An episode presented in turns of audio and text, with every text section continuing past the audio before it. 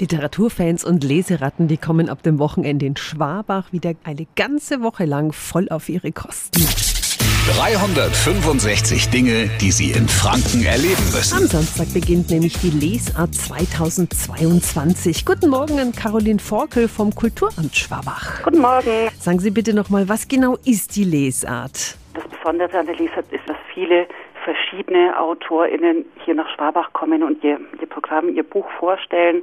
Da ist für Jung und Alt etwas dabei und es macht eben das Besondere aus, dass man zum einen Bücher kennenlernen kann, Literatur kennenlernen kann, aber auch die Persönlichkeiten, die hinter dem Buch stehen. Das Programm ist wieder einmal so umfangreich, dass es locker neun Tage ausfüllt. Es gibt Krimis, Trauriges, Lustiges und Unterhaltsames. Das bekannteste Gesicht in diesem Jahr ist wohl Ralf Kaspers. Von ihm ist auch mein Sohn ein großer Fan. Er ist der Mann aus der Sendung mit der Maus und Wissen macht A. Was stellt ihr vor? Der kommt gemeinsam mit seinem Grafiker Ulf K., liest aus seinem Buch und Ulf K. wird live dazu zeichnen zu den Geschichten, die Ralf Kaspers vorlesen wird. Oh, schön. Dankeschön an Caroline Forkel vom Kulturamt Schwabach. Die Lesart Schwabach beginnt am Samstag, geht bis zum 13. November.